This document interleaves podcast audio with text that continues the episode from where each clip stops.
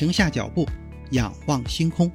天文随心听，用好奇心带你去感受宇宙的浩瀚。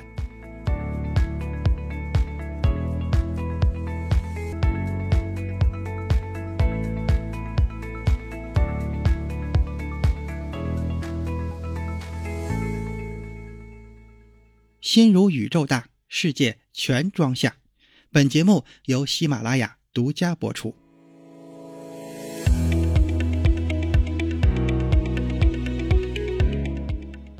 你好，这里是《天文随心听》第二季，欢迎订阅、分享、打赏，还有就是别忘了给咱们的节目投投月票。上一期节目咱们提到了法夸尔设计了冥王星三五零，用小型探测器和小推力火箭，成功降低了冥王星探测项目的预期成本。可是带来的问题就是，推力小的火箭没有办法让探测器直接飞向木星。借助引力继续飞向冥王星，但是法夸尔可是轨道力学方面的专家，他重新设计了冥王星三五零的飞行轨道。探测器发射之后，不是飞向木星，而是飞向太阳系的内部，依次借助金星和地球的引力进行加速，然后再冲向木星，获得足够的速度之后飞向冥王星。但是这个方案。将让冥王星三五零探测器的飞行时间延长到十五年，所以说这个方案并不是最理想的，但是成本控制上是最有效的。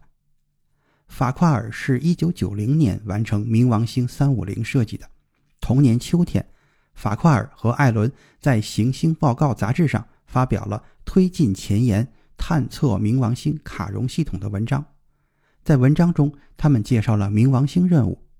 为什么选择这本杂志发表文章可是大有学问。这本杂志最大的特点就是有很多精美的插图，更重要的是有行星学会的新闻实训。行星学会这个组织是由卡尔萨根创办的，而且拥有数万名会员。在这样的杂志上介绍冥王星任务，就是想让公众对行星探索事业产生广泛的兴趣，并且长期支持其中的计划。当然，最重要的目的，艾伦和法夸尔想让行星学会也加入他们的游说任务。艾伦和法夸尔的文章发表之后，NASA 举行了新闻发布会，介绍了冥王星三五零的研究成果。艾伦、弗兰还有其他的科学家在会议上详细讨论了这个研究的科学价值。NASA 这个时候发现，冥王星其实并不是各种专业会议上的焦点。他已经成为了公众心目中的闪耀明星。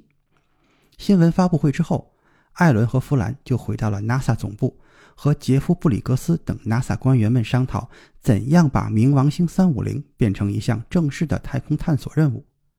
他们最终想要的结果是一项正式批准的项目，用行话来说，就是一个新起点。对于冥王星地下党的成员来说，第一个目标已经实现。他们可以光明正大的去做冥王星的追星族了，但是第二个目标却更加的艰巨。NASA 是否愿意资助冥王星探测项目？是否承诺把项目的预算提交国会审批？只有当项目所需资金到位的时候，项目才算真正进入新起点。